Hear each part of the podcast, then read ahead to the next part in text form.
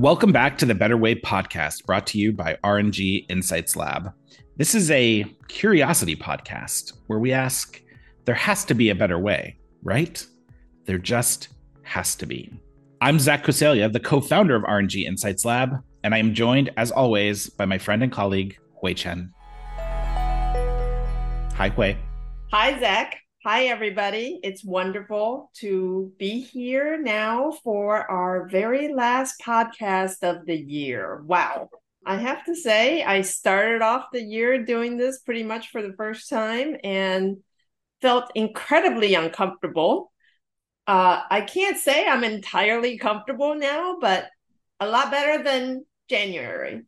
Definitely. I think we both feel that way. Uh, it's uh, but it's been so much fun. It's been so much fun to meet all of these wonderful people who have come on as guests. It's been a lot of fun to highlight some of our friends and colleagues who have come on as guests. And obviously, as always, it's just been a lot of fun to spend an hour every couple of weeks with you, Hui, to talk about things that we care about. Same here. And and I really do want to give a shout out to Jeremy Miller, our producer who has been so wonderful throughout this process, who does magic with our um, with, with our recording. And uh, thank you, Jeremy, for for all that you do, you and your team do for us. I also want to give a shout out to all the people who have been listening to us. Those, you know, it, it's just so amazing when we get on a call or go to a conference and when people you know come up to us and say you know oh i listened to your podcast and i particularly like you know this and that episode. You're doing some interesting and innovative things like all those feedback knowing that you're out there listening to uh, all the crazy things that we uh we discuss in here it's really it's really been fun and it feels like we're building a community.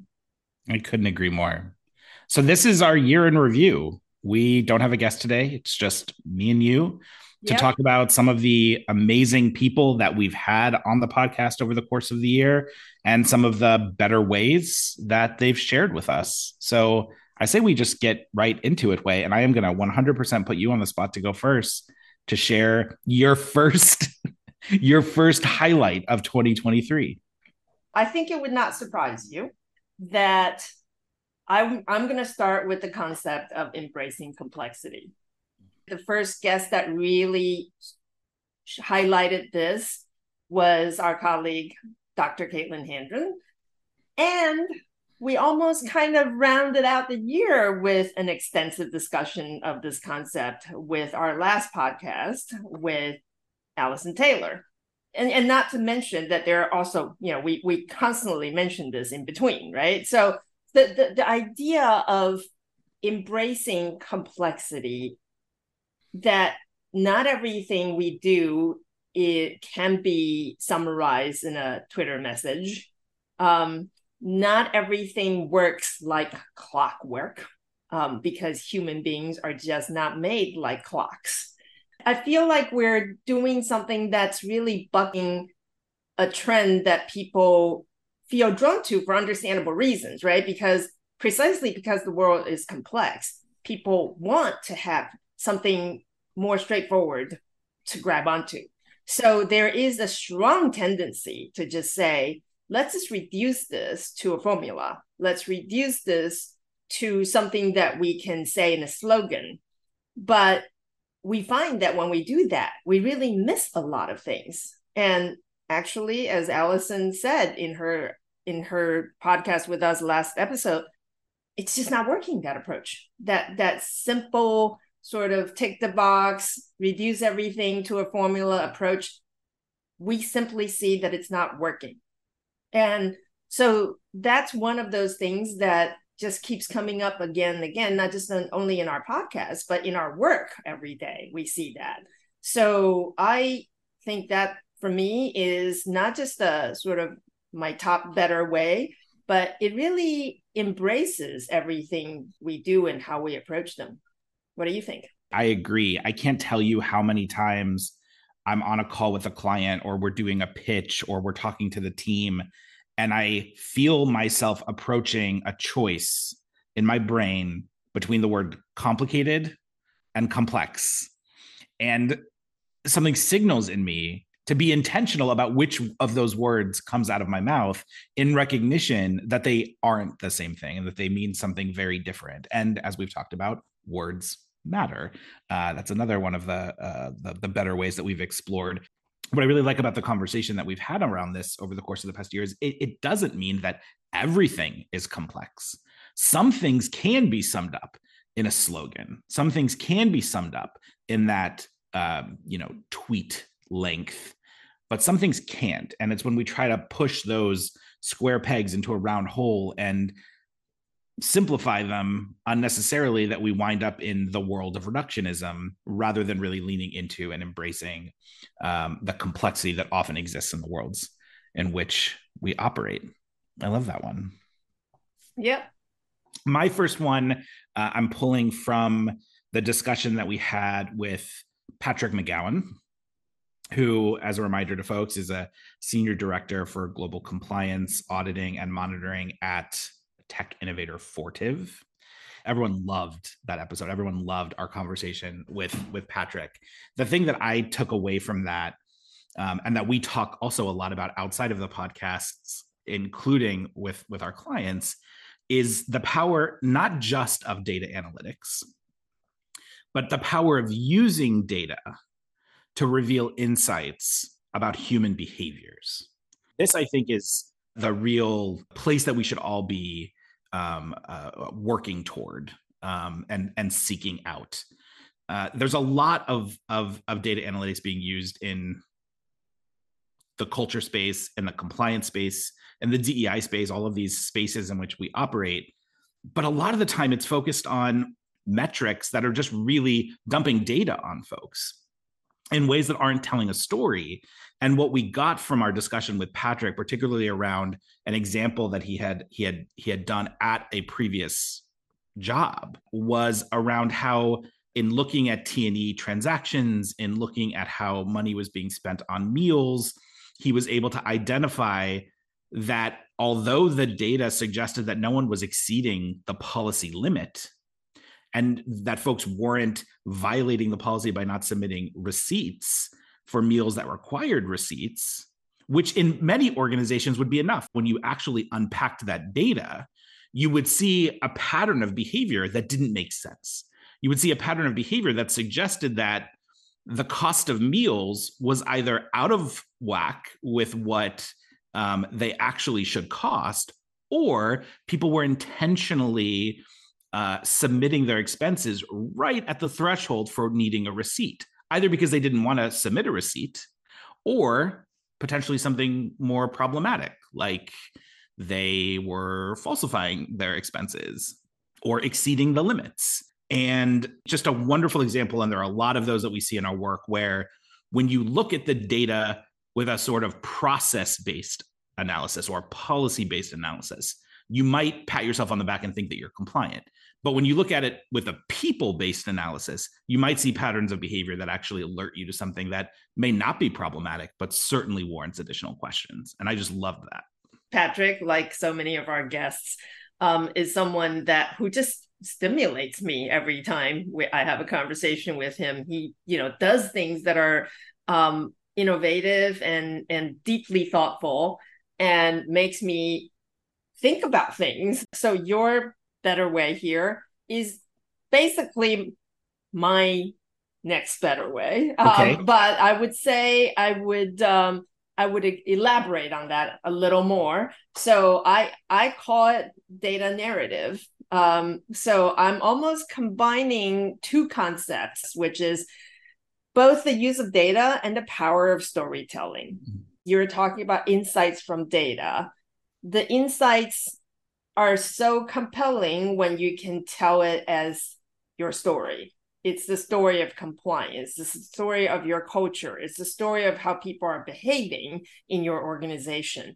I find myself at a loss about how to describe David because he can do so many things. He like defies a simple label. He can do analytics he can do programming he can do visualization he can do graphic design I, I don't know how to call him so when i'm introducing him i often say he's the guy who can use big data or small data to help you tell a story. And that's what he used to do um, as a data journalist, which is taking lots of data and make compelling news stories out of them. And I have just, you know, been thrilled to work with him and to see what he's able to do with organizations and their data and transform things from a data dump or a simple sort of dashboard to something that's much more compelling, imaginative, and resonates with the audience to whom these data are presented. Because oftentimes what we see is precisely, you know, something like a data dump or something like a dashboard with a lot of numbers, but a lot of those require more interpretation. What we want to do is to combine that concept of using data to get insights and then be able to share those insights in a way that's compelling and that's stories. Absolutely. If you don't actually make sense of that data, not just in the the voiceover in the actual analysis, but in the way in which you're actually presenting it um, with a visual story with that data, you're missing a huge opportunity. All right. So my next one is from our discussion with Marian Currinder. And for folks, just as a reminder uh, of that episode, so Marian was on this this this task force, this this this group that was tasked with modernizing the United States Congress. And so that episode was all about how to build consensus and achieve results in a divided organization. And I think there were a lot of things to be learned from that episode. One of the things that I really loved is um, the importance of physical space and its impact on on culture and in driving social norms and in impacting people's behaviors. Uh, the the specific example that she gave us was just the difference that it made when they chose to actually sit around a table uh, rather than sitting in a traditional committee setting, and how they chose to intersperse Democrats with Republicans so that folks were always sitting with someone who um, they might not be politically aligned with. So just like the dynamic of that was really powerful. But what I wanted to highlight from our conversation with her is a better way um, was the importance of consulting with the people who your work is going to impact. And we talk about this a lot in the compliance space and the culture space and the DEI space um, where oftentimes, oftentimes, not always, but oftentimes decisions are made by well meaning people in a vacuum or by well meaning people in a conference room. Um, without going out into the field and collecting insights from folks, without talking to the quote unquote user or consumer. And so she said the following, which I really loved. Uh, given our mission with focusing on the internal workings of Congress, we also did things like let's talk to the people who actually work here. So over the course of four years, we were uh, in existence. We held regular brown bag meetings and listening sessions for staff. Um, many of the things the staff shared with us were these very simple things like, quote, it drives me crazy how this switchboard cannot transfer calls. Uh, and so we would just dig into things like that. They were these little things, but these little things that drove people crazy. And it's just one such a reminder that, especially in the cultural context, um, it's not always grand gestures. Uh, uh, or or massive shifts or movements sometimes there are just these little things these simple things that can make a world of difference to people. And then i think the other takeaway there is we won't know what those things are if we're sitting in a conference room or in a vacuum trying to figure out what people need when all we really need to do is ask them just ask them. And i think that applies in the compliance space as much as it applies in any other space. Let's actually put the human being at the center of our analysis. So true. When I was my first compliance job, uh, one you know one of my tasks at one point was to draft a set of policies and procedures uh, that would govern our sponsorship of events.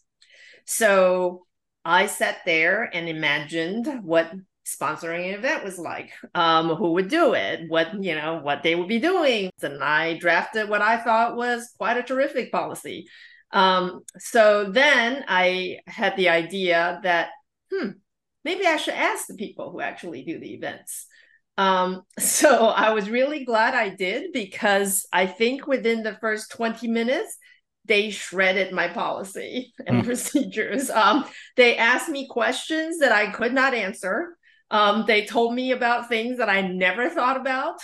And uh, that was such a learning experience for me that, in fact, that was one of the reasons behind one of the questions that that I had put into the evaluation of corporate compliance program document at DOJ was whom did you consult with when you drafted policies and procedures because that experience was so impactful um, and and I think it also underscores something that we've also talked about on on uh, some of our podcast episodes is the importance of listening. Listening is i think one of the most underused tools in the in the compliance officer's toolbox. We are too busy talking and preaching and messaging out and we're not doing enough of just listening to people. Mm. I'm going to pick up uh, again and sort of d- do an expansion of what you said uh, from dr Currinder's episode but also from uh, the episodes that we had with Katie Chu and uh, uh, Antoine Ferrari, and uh, also, of course, our colleagues um, Caitlin and Nitish. And that's about culture. So that is a big topic, of course. And we are of the belief here uh, in the lab that culture really is at the root of everything this culture to you know to to quote uh, allison is the way we do things around here the importance of understanding how culture plays a role how culture may be different in different parts of your organization due to functionality due to the people involved due to geography um, how do you navigate these different cultures? How do you listen to these different cultures so that you can understand your messaging impacts? Um, your attempts to influence behavior cannot be successful unless you understand culture. So the, the importance of culture, not just in terms of, you know, saying that it's important, but really making an effort to understand how it's working, what are its the its dynamics in your organization. That's just something that hits home to me every time we take on a project. I fully agree. And I, I, think that with the discussion of culture, we can also tie it back to the discussion that we had at the outset, which was around the concept of complexity, because culture is the ultimate poster child for complexity. And yet, what often happens and we see this all the time, is that culture gets reduced to something that it isn't in an effort to um, shirk or sort of like in, in, out of fear for the complexity that exists within culture. And the thing that we often see said is that culture winds up getting reduced to something like tone from the top. And while tone from the top may very well be part of culture, culture is so much more than that and we do it a disservice when we try to reduce it to something um, that's catchy, which is exactly where we started. All yeah. right. So my third uh, better way or takeaway or top moment was the conversation that we had with Professor Suneal Bedi and Todd Haugh about a recent research project that they'd done on conjoint analysis in the context of compliance.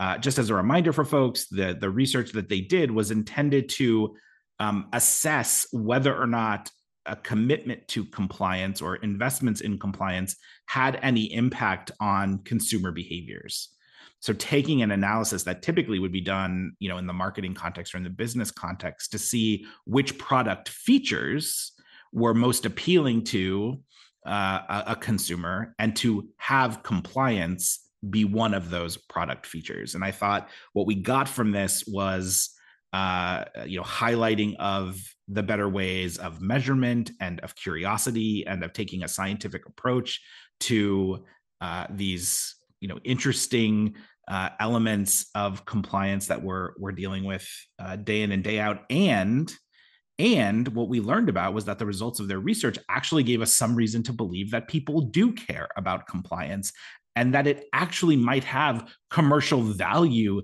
to a business in ways that can flip the script on the sometimes misperception of compliance as just a cost center. I really appreciated uh, their their research, and I think it goes to, like you said, our really fascination with people who do empirical research on some of the assumptions that have so long been bantered about uh, in the compliance world. I think we, as a discipline, have made a lot of assumptions, but have really not begun to test a lot of those assumptions. And we really are interested in approaching things like scientists or try to put on that scientific mindset and thinking through about how do we test some of the assumptions that we have held and do they really work? So so in that vein I, I would say that would be my my my next uh, better way which is this entire mindset of pursuing empirical verification of some of the practices that the compliance industries um, have held dear. Um, so a couple of other professors in addition to uh, Todd and Suneal, uh, Benjamin Van Rooij, Daniel Beunza, um, they have all done empirical research uh, into different aspects of human organizational behavior that are very relevant to the to the work we do. Um, Benjamin uh, had done this experiment, right? So where uh, he tested the length of policy and how it impacts people's understanding of those policies. That really you know was very enlightening uh, in terms of finding out that whether you have a long policy or a short policy it really didn't matter that much at least in in the type of anti-bribery and corruption policy that they tested.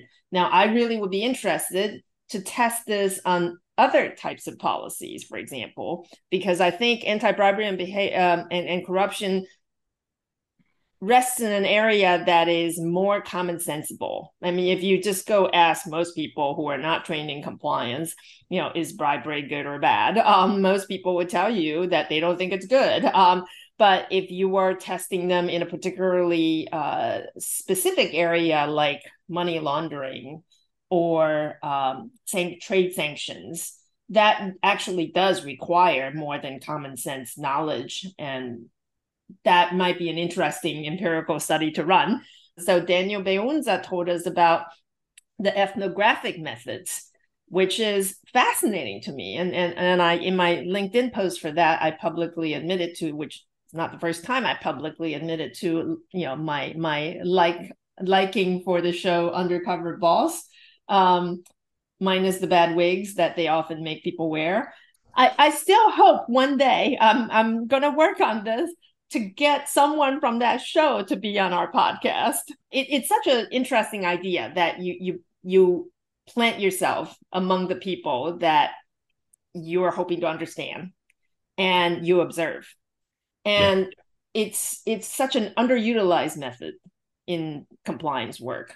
So again, these various methodologies that are tried and true in many academic disciplines have yet to be fully utilized in the compliance field. And we're seeing some, as we have heard from our podcast guests, and we hope to see more. There are two things uh, that I take away from from those examples. One of which is that with Benjamin Van Rooij and his his co-researchers' work, we didn't just get that. Well, maybe these different versions of a policy don't don't make a difference. What we actually got ties back to the culture point and the importance of context, which is that maybe these policies didn't make a difference, but what seems to make a difference is social norms, is the impact of what you see your peers or those around you doing and how that impacts the decisions that you make. I, I, say that one because I think it's fascinating and it's important and it's so consistent with so many of the other themes that we've talked about here. But also, I think that the compliance professionals out there, in my experience, many of them have heard about that research and thought, uh oh, like if that's the case what does that mean for us and i think that it, it it means wonderful things for us as a profession it means that the the tools that we have to use and the ways we have to go about this are just going to be different and more sophisticated. Um, and that we we sort of now have some empirical evidence. We have some evidence that you know that piece of paper itself isn't the end all be all of compliance. Um, so that was one of the takeaways um, the importance of context that we get from that research. The other one is I don't want the academic world to be the only place where this research is happening. Why can't this be happening within organizations? Why can't this be part of how a company runs its compliance program? It doesn't have to be massive scale, but by doing some actual research to see whether or not the tools that they're implementing, the, the tactics that they're deploying uh, are actually working in practice. And what I think is so interesting about this conversation and how little of this is actually happening is that there's so many of these companies whose business relies on that kind of research. Whether you're a, a, a, pharmaceutical or a med device or another company in the life sciences space that's like foundation is clinical research. Um, or if you are a tech company that's out there creating products that you want people to ultimately buy why why don't we see enough of this um, uh, thing that drives the business in compliance. I think one of the obvious is cost uh, and skill sets. But I actually don't think this has to be expensive. And I actually don't think it requires much more than curiosity um, and commitment uh, in terms of skill sets. So uh, that's my plug. I want to see more of this happening within companies.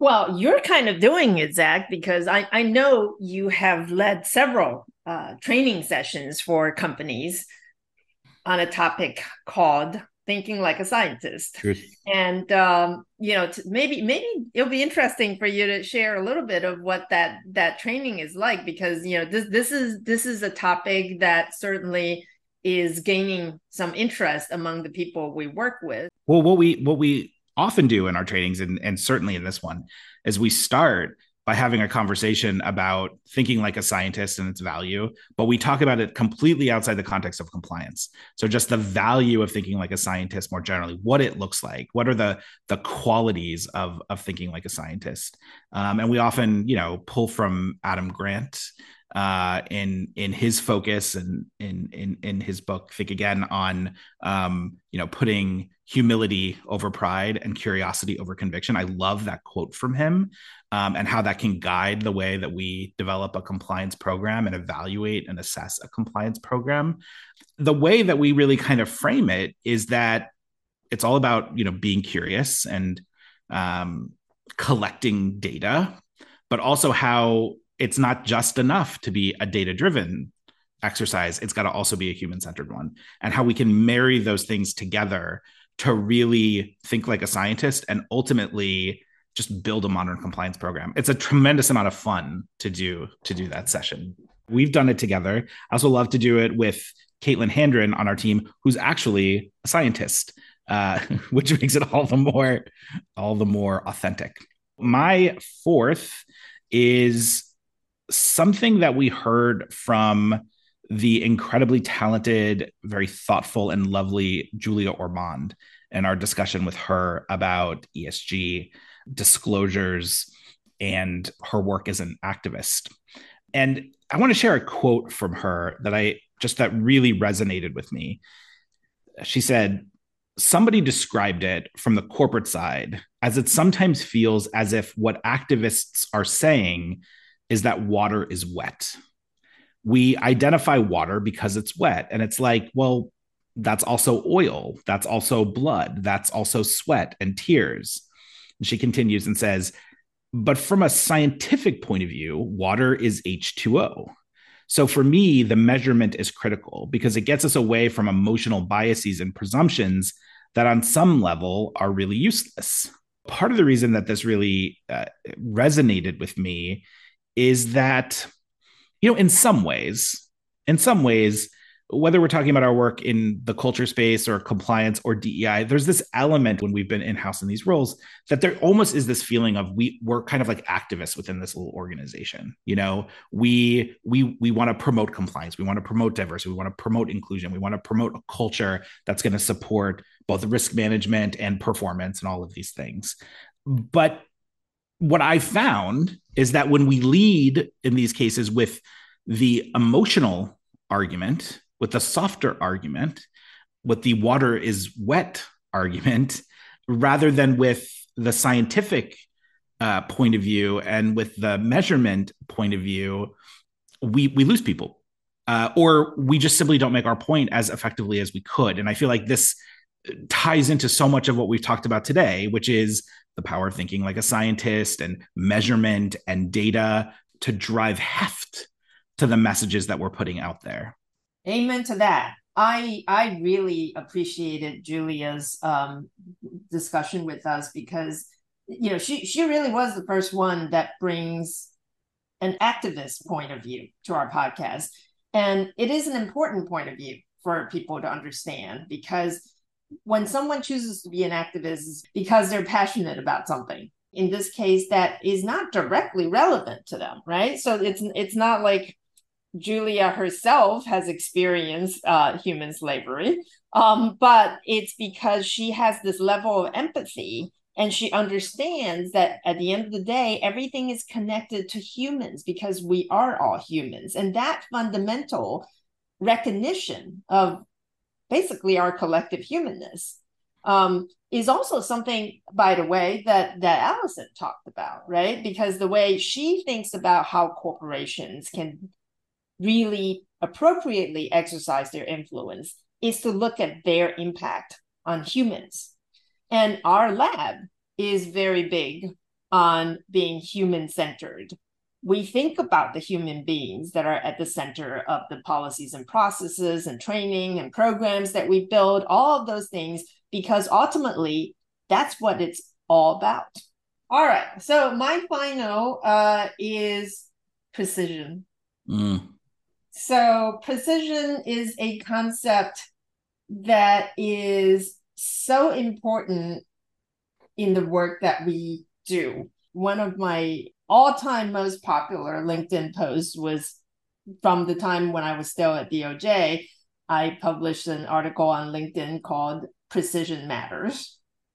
There, there was sort of so much interest in, in that. And I got, you know, messages from law school professors that say they're going to make that required reading uh, for their students because I think there's just so much imprecision in our space. And we oftentimes hear people make statements that are not necessarily backed up by evidence or data, uh, statements that are just incredibly vague um, I constantly read policies that are not precise and are, are not clear on what they're referring to and what they're prohibiting or allowing. Um, but more importantly, you know, this is a point that our guests uh, from our colleague David Yanofsky to Shannon to Rumaan um, have all harped on is the importance of the precision in using words, in using data, in understanding concepts. Um, I think one of my developing pet peeves now is the people's overuse of the word or the term AI. When people say AI today, most of the time what they mean is technology. Yeah. And but it's you know as as some of these guests um, have have uh, articulated, it's so important to understand what you're talking about because it affects how you regulate it, how you use it, what the limitations are. When you're talking about AI generally, you know, how can my compliance program use AI? Well, that really needs a lot more sort of dissection to understand what you're looking for, what exactly is the function that you're trying to advance technologically, and oftentimes, and I'd say way more often than not, it's not AI, it's something else. Uh, it could be an algorithm, it could simply be machine learning, but it's not just your generic AI. And but that applies all across the, the board from from you know the words we use to the evidence that we cite. It's just something that I cannot emphasize enough how important it is that we be precise in the things we do and the things we say. Yeah. Uh, this actually ties in really well with my final one. And that is, I think that precision often comes with expertise. Your ability to be precise is often driven by the expertise that you have in a particular area. And um, my my final takeaway was actually pulled from the discussion that we had with Benjamin Van Rooij, um, who, when talking about his book, shared how the most important behavioral code that we have, the legal code, has actually been written by lawyers who are behavioral novices. And that leads me to a better way that is so deeply connected to our work in our lab, which is let's have a multidisciplinary team of experts. So, if we're going to talk about behavior, if we're going to talk about culture, let's have a behavioral scientist, let's have a cultural psychologist who's there and involved. If we're going to talk about AI and its impact, either from a legal perspective or otherwise, let's have people like Rumaan. Our ability to be precise is connected to us opening ourselves up to a broader group of people who can contribute their experience and their expertise to help us understand how all of these various things piece together. There's a role for the lawyer, there's a role for the traditional compliance personnel, there's a role for the auditor, but there's also a role for the AI expert and the behavioral scientist and the cultural psychologist and the data journalist and the professional writer.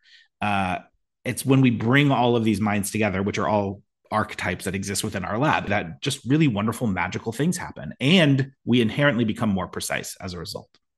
It's been so much fun working with our team because of all the different expertise and perspectives they bring. I mean, I feel like every time we just have a team meeting, I learn a ton of new things. Uh, in our remaining minutes, give a sense of what's to come for uh, next year. Uh, we're going to have uh, guests to talk about environmental crime. We're going to have an expert talk about whistleblowing.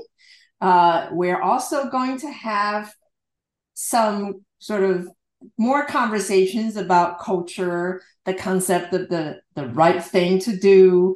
What else? We're going to have a law school professor who teaches uh, compliance to aspiring lawyers and future compliance professionals, uh, and uh, specifically through a clinic, which is going to be really, really exciting to hear how the next generation of compliance professionals are being taught. Uh, there's just so much great stuff in in the hopper, and um, we are on the hunt for other better ways and other interesting, you know, guests. So anyone who's listening, if you have ideas, share them. Um, if you have potential guests that you'd like to connect us to, if you know someone who has been on or who works on Undercover Boss, uh, definitely make that connection for Hui.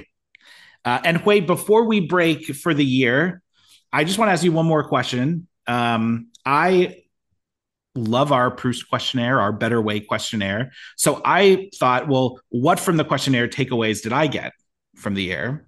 So, one of my takeaways was I think lots of people wish they could sing. Um, lots of people end their emails with best, comma, and all of them think that they're unique, and yet they're not, because I think that was by far the most popular choice. What about you? Any any takeaways on that? I would say I'm always interested to find out people's outside interests. You know, there are the people who are, you know, hikers and hunters and um, sailboat race, racers, um, professional writers. I, I find their their outside interest always gives me a whole extra dimension of looking at them because oftentimes when you interact with them is in that professional capacity and you're interested in this particular aspect of this person but what i appreciate about that Proust questionnaire is when when people come in focus not only in their outside interests but the importance of their hobbies and their families uh, those come through and they they to me really fill in a whole extra dimension and makes this person just so much, you know, uh, so much more of a human being uh, than you would otherwise have known. Absolutely. I mean, that's why we do it. Yeah. Uh, we approach our work with a human centered point of view, and we've approached the ways in which we put this podcast together in the same way. Hui, it has absolutely been an incredible year. Thank you so much. We'll be back in 2024. We can't wait. And we wish you all a happy holiday and happy new year. Happy new year. Thank you all for tuning in to the Better Way podcast and exploring all of these better ways with us. For more information about this or anything else that's happening with R&G Insights Lab, please visit our website at www.ropesgray.com slash RG Insights Lab. You can also subscribe to this series wherever you regularly listen to podcasts, including on Apple and Spotify. And if you have thoughts about what we talked about today, the work the lab does, or just have ideas for better ways we should explore, please don't hesitate to reach out. We'd love to hear from you. Thanks again for listening.